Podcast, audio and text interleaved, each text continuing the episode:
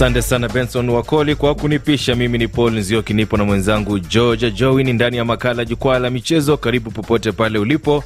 Leo tumekuandalia mengi, tukianzia na michuano ya AFCON ambayo sasa inarejea katika hatua ya kumi na sita bora, lakini wakati huo kuna michuano ambayo inaendelea ya Asia Cup takwenda kuipitia, na kuna mashindano ya mchezo wa handball barani Afrika yanaendelea kule maeneo ya Cairo, Misri. Lakini wakati huo Arina Sabalenka sasa yeye ndiye mshindi wa taji la kinadada kwa upande wa tenisi kwenye Australia Open. Ni taarifa hizo na nyinginezo.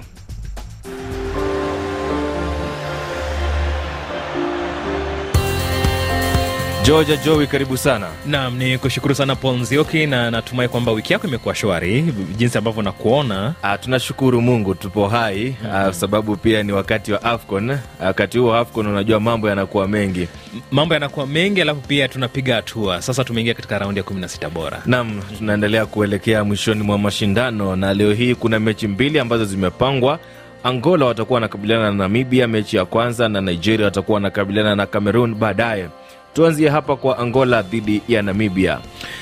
Nam, ni mechi ambayo itakuwa ya kuvutia sana ikizingatiwa kwamba ni mataifa ambayo yanatoka kusini mwa uh, Afri, bara la Afrika, kusini mwa bara la Afrika. Kwa hivyo yani mataifa yote mawili hapa yanatoka katika ukanda wa Kosafa, kwenye zile kanda za michezo uh, kwa upande wa football barani Afrika. Bila shaka, bila shaka, na jinsi ambavyo umetaja ni kwamba timu hizi mbili japo zinaorodheshwa katika nafasi za chini kabisa katika orodha ya FIFA, Angola ikiwa katika nambari ya 117 katika orodha ya FIFA na vilevile vile na kumi na tano katika orodha ya FIFA. Lakini ukikumbuka kwamba katika kundi D ambapo Angola iliweza kufuzu katika raundi ya kumi na sita bora, waliweza kutoka na alama saba baada ya kushinda mechi mbili, kutoka sare mara moja na hawakupoteza mechi yoyote katika kundi hilo, kumaanisha kwamba walimaliza kidedea wakiwa na alama saba wakifuatwa na Burkina Faso nayo Mauritania na vilevile mabingwa mwaka elfu mbili na kumi na tisa Algeria wakaweza kubanduliwa katika mashindano haya. Kwa hivyo ina maana kwamba katika mechi ya leo Angola wana nafasi nzuri, ikizingatiwa kwamba jinsi ambavyo nimekutajia, e, mechi kati ya Burkina Faso na Angola ilikuwa ni mechi ya kukata na shoka.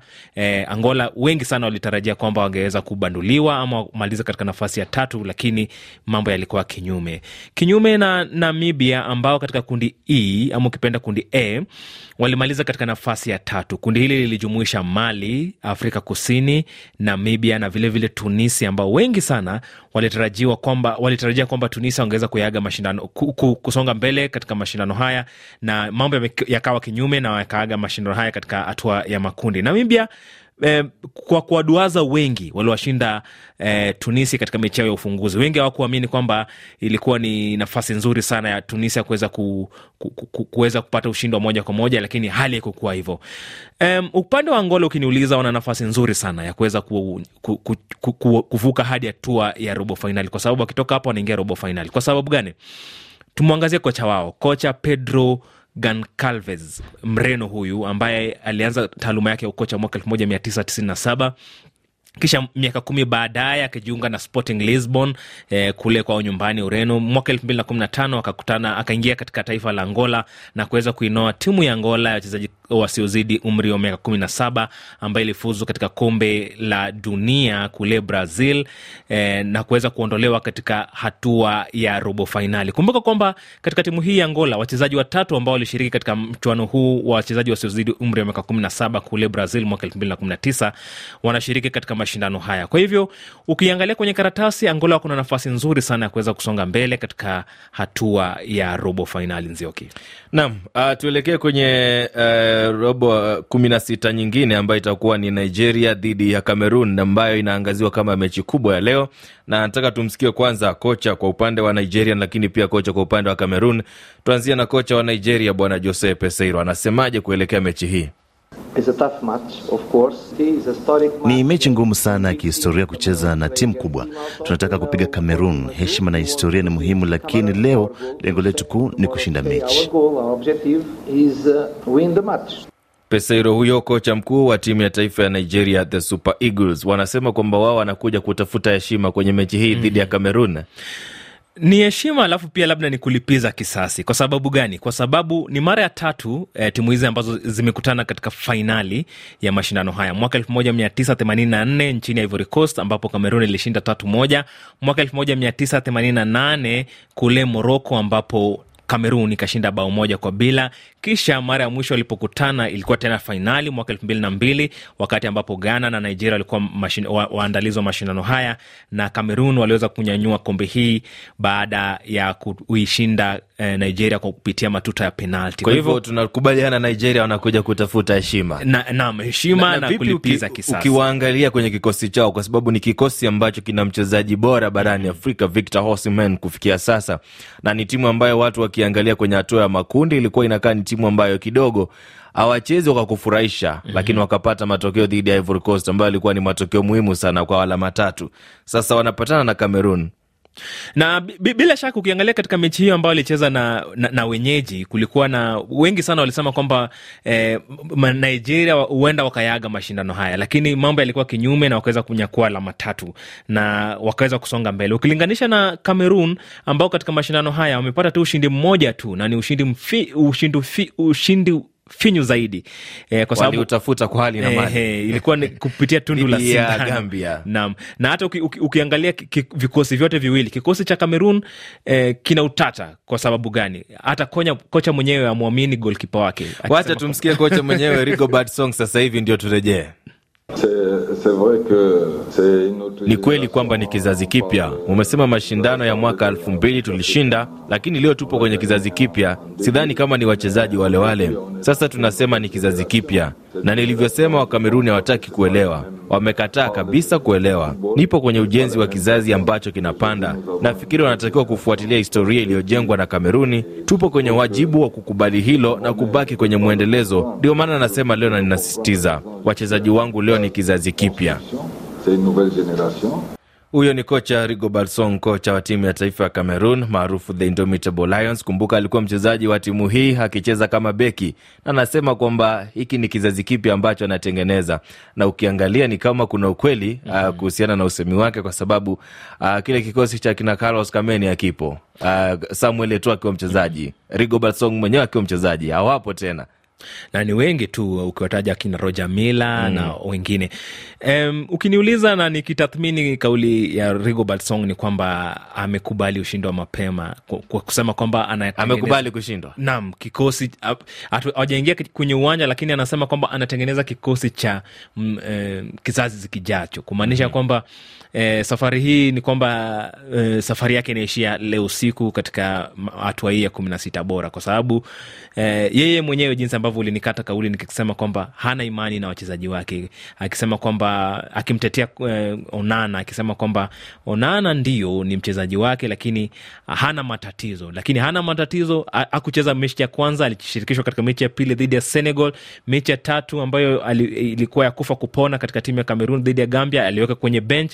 Ina maana kwamba bado hana kikosi ambacho bado anakiamini lakini Vincent Abubakar amerejea. Hili huenda likawa ni pigo sana kwa Nigeria wakiona mshambulizi kama Vincent Abubakar amerejea kwa upande wa Cameroon. Wanasema kwamba eh, ni kama kutafuta blanketi kukiwa kumekucha.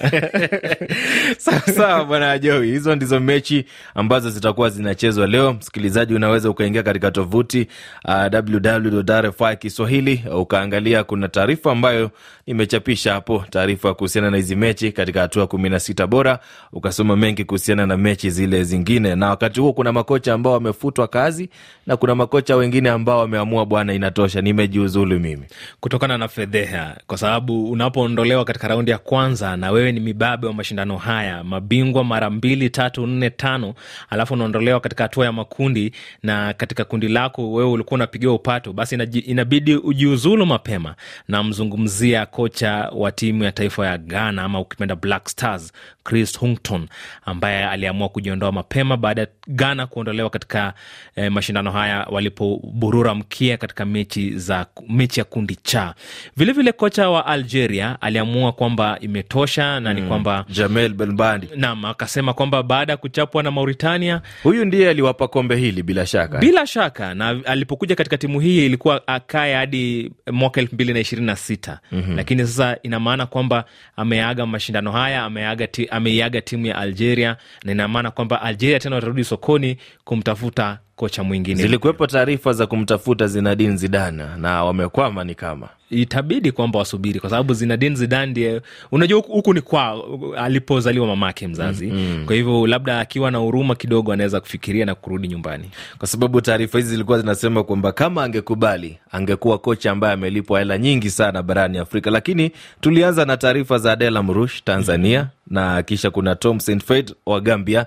Tom aliamua kwamba yeye imetosha, amefanya mambo mengi sana na timu ya Gambia mm-hmm. na kufikia sasa miaka mitano na nusu kwake inatosha. Lakini pia kuna Jean Louis Gasset wa wenyeji Cote d'Ivoire hawa wamemfuta kazi kocha, lakini sasa wameingia katika hatua kumi na sita bora na ni dhidi ya Senegal. na wata, watapata shida kweli ikizingatiwa kwamba ko nyumbani na vilevile vile, wengi hawakutarajia kwamba watafikia hapa kutokana na ule mpira wa, wa karata wa kuona kwamba nani atashinda nani atatoka sare ili tuweze kupita katikati yao. Usisahau kwamba pia kocha wa tunisia jalel kadri pia amejiuzulu katika mashindano haya baada ya timu yake kuweza kuburura mkia katika mechi ya kundi a baada ya kutoka sare ya sare tasa na Afrika Kusini katika mechi ya kundi E ama ukipenda kundi A, na hii ina maana kwamba timu mbalimbali zitarudi tena sokoni kuweza kuwatafuta makocha mbalimbali, na natumai kwamba hivi karibuni mm, makocha wanapojiuzulu na wengine wanapojiondoa, basi itakuwa ni mwamko mpya kwa timu mbalimbali. Basi makocha wenyewe ukiwauliza, ukuambia kwamba makocha huajiriwa kufutwa kazi, na ndio haya yanaendelea kutokea hapa, ama pia wakati mwingine kujiuzulu. Lakini tumalizie na hili la marefarii kwenye michuano hii. Wa marefarii wengi sana, ukipitia katika mitandao ya kijamii, watu wanawapigia makofi, wanasema kwamba kufikia sasa hatuoni makosa kama tuliyoyaona kwenye AFCON iliyopita, mambo kama yale ya kina Jani Sikazwe. Mm-hmm. Bila shaka um, tu, tuwape heko eh, wa mechi, um, utumizi wa teknolojia, wasaidizi wa mechi kupitia zile video ama ukipenda VAR na jinsi ambavyo umesema, kinyume nilivyokuwa kule Cameroon wakati ambapo kocha um, mwamuzi wa mechi eh, mraia wa Zambia alipomaliza mechi mara mbili eh, bila kujua kwamba muda hujafika. Eh, safari hii tumeshuhudia hali ya juu ya wanasema professionalism kwa sababu eh, hata kwa mfano ukiangalia mechi ambapo Nigeria ilipo um, ilipokuwa ikiamuliwa kupitia matuta ya penalti eh, ikiwa wame- wamefanya dhambi dhidi ya wenyeji dhidi ya mwenyeji Cote d'Ivoire, tukio la. Victor Osimhen. nam na ili, iliweza kubainika kupitia VR kwamba kulikuwa na makosa mm-hmm. na wakaweza kupewa makosa, kupewa adhabu ile mm. na Nigeria wakaweza kuibuka washindi vilevile.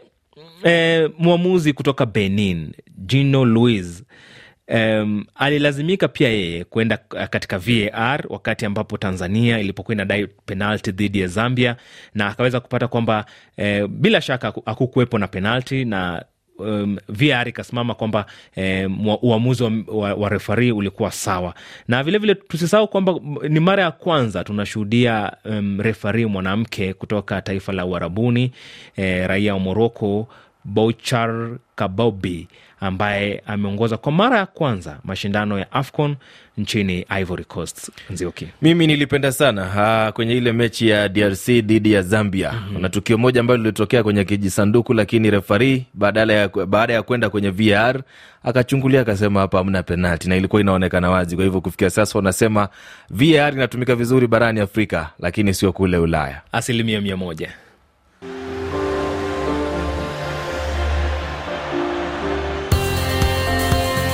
Naendelea kusikiliza makala ya jukwaa la michezo. Mimi ni Paul Nzioki, nipo na Georgia Joey studioni, saa kumi na mbili na dakika hamsini Nairobi nchini Kenya, Kampala huko Uganda, Addis Ababa Ethiopia, Mogadishu huko Somalia na Dar es Salaam nchini Tanzania. Kuna mechi ambazo zinaendelea na nianzie katika ligi ya Burundi ambapo kuna mchuano ambao umechezwa. Dynamic wamepata ushindi wa magoli mane kwa sifuri dhidi ya Moso Sugar.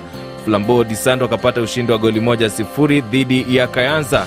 Nielekee kule nchini Rwanda pia niangalie kilichoendelea, na ni kwamba Etincelles wametoa sare ya mbili mbili dhidi ya Marines.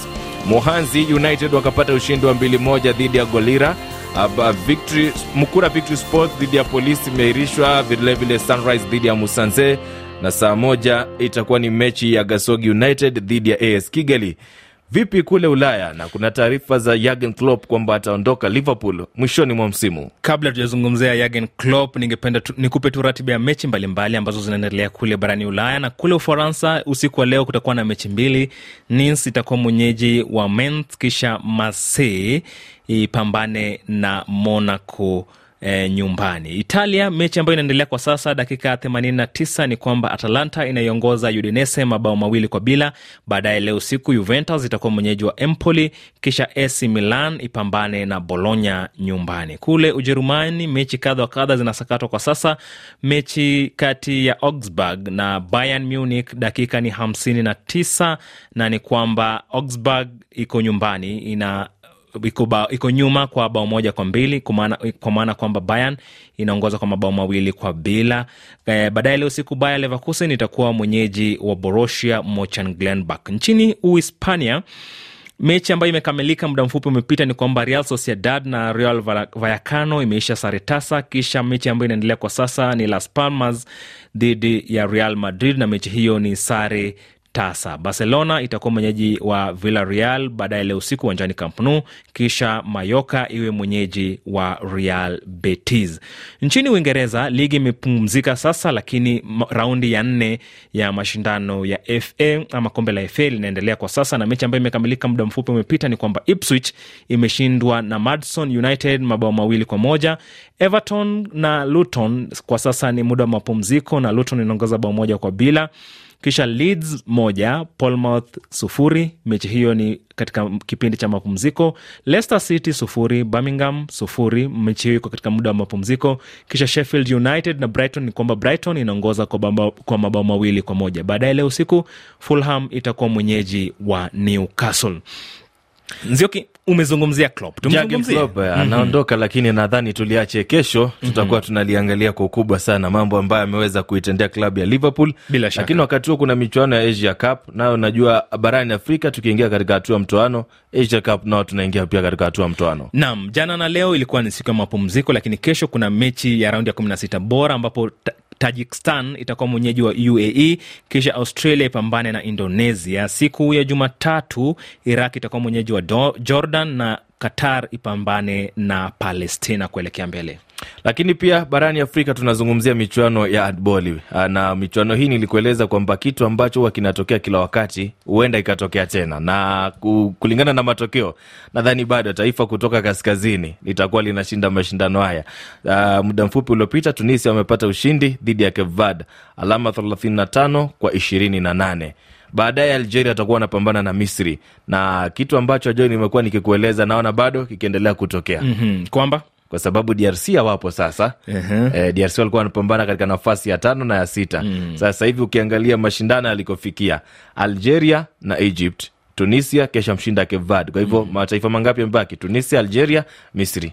Taji na, lipo kaskazini. Naam, bila shaka na uki, uki, ukiangalia vizuri sana taji hili litaelekea Misri kwa sababu wameshinda, wakishinda leo watashinda mara tatu mfululizo bila kupoteza. Nakumbuka kwamba nafasi za tano kwanza watafuzu moja kwa moja kwa mashindano ya dunia ya mashindano haya ya mpira wa handball ambayo yatafanyika Croatia, Denmark na Norway baadaye mwaka ujao. Kumbuka kwamba mashindano haya e, barani Afrika e, yatafanyika mwakani ama mwaka elfu mbili na ishirini na sita nchini Rwanda katika mashindano ambayo pia yatakuwa makala ya ishirini na saba.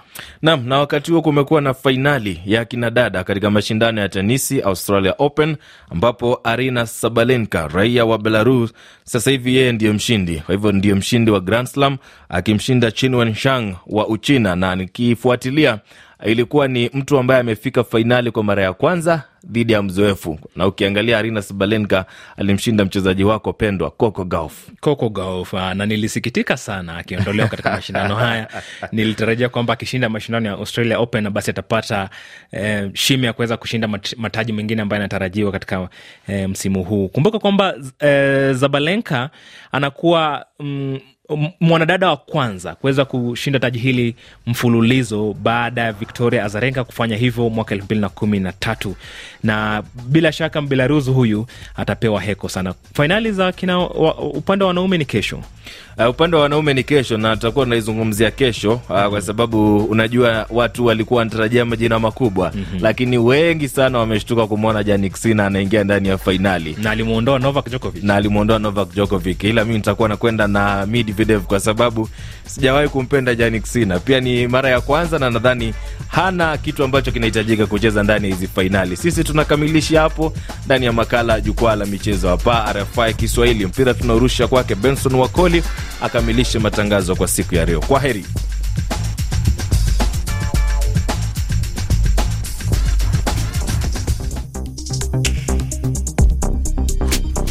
Shukran sufufu kwake Georgia Joy pamoja na Paul Nzioki ndani ya jukwaa la mchezo. Msikilizaji, kumbuka kwamba pia unaweza zisoma taarifa hizi kwa kufuata mitandao yetu ya kijamii moja kwa moja kwenye mtandao wa Facebook na pia kwenye mtandao wetu wa Twitter, bila kusahau tovuti yetu. Sawa, kutembelea mitandao hizo kwa habari zaidi.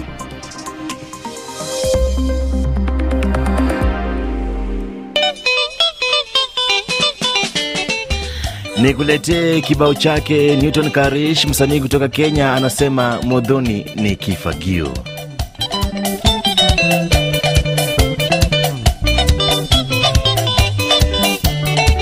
modhani nikikurimemba keikei natoka njasho. Modhani nikikurimemba natiririkwa na machozi. Nikikumbuka vile nilikuwa nimekukipu kwangu. Nerafi kwa nyumba yangu na huku wewe unatosheka wewe ni yusilezi wewe ni mbezilezi kalishi mwana muhembu sitavongeti uambihevya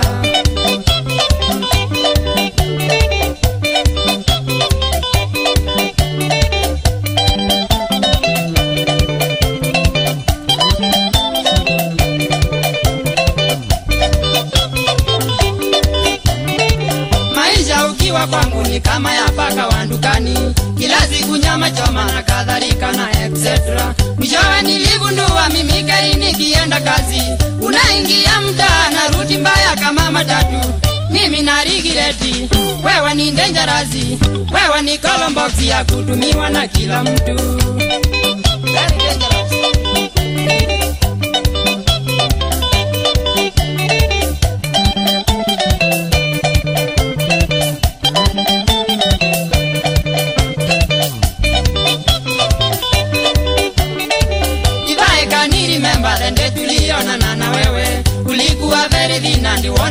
wona Elimemba. sidhani kama kuna mwanaume angekufikiria. Na mimi nikakulisha mpaka ukame ama ndiapa sasa uambiliki wala uzemezeki kazi niliyofanya upate shepu umesahau.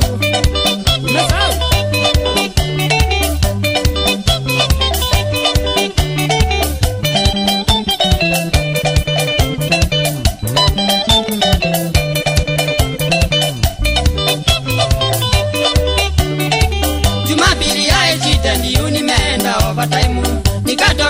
nikatoka nikapiga piga raundi nikikutaimu nilikuwa na viti sana hata ukifunga chogoroni hata msikilizaji, kibao modhoni ni kifagio chake Newton Karish kutoka nchini Kenya kinapendwa sana na Victor Abuso, msimamizi wa matangazo jioni hii, bila kumsahau fundi mitambo Konza Kadhambi. Jina langu ni Benson Wakoli, akikujalia Mungu na anijalie pia. Msikilizaji, kesho pia ni siku nyingine, tutaonana ndani ya matangazo haya. Kwa heri.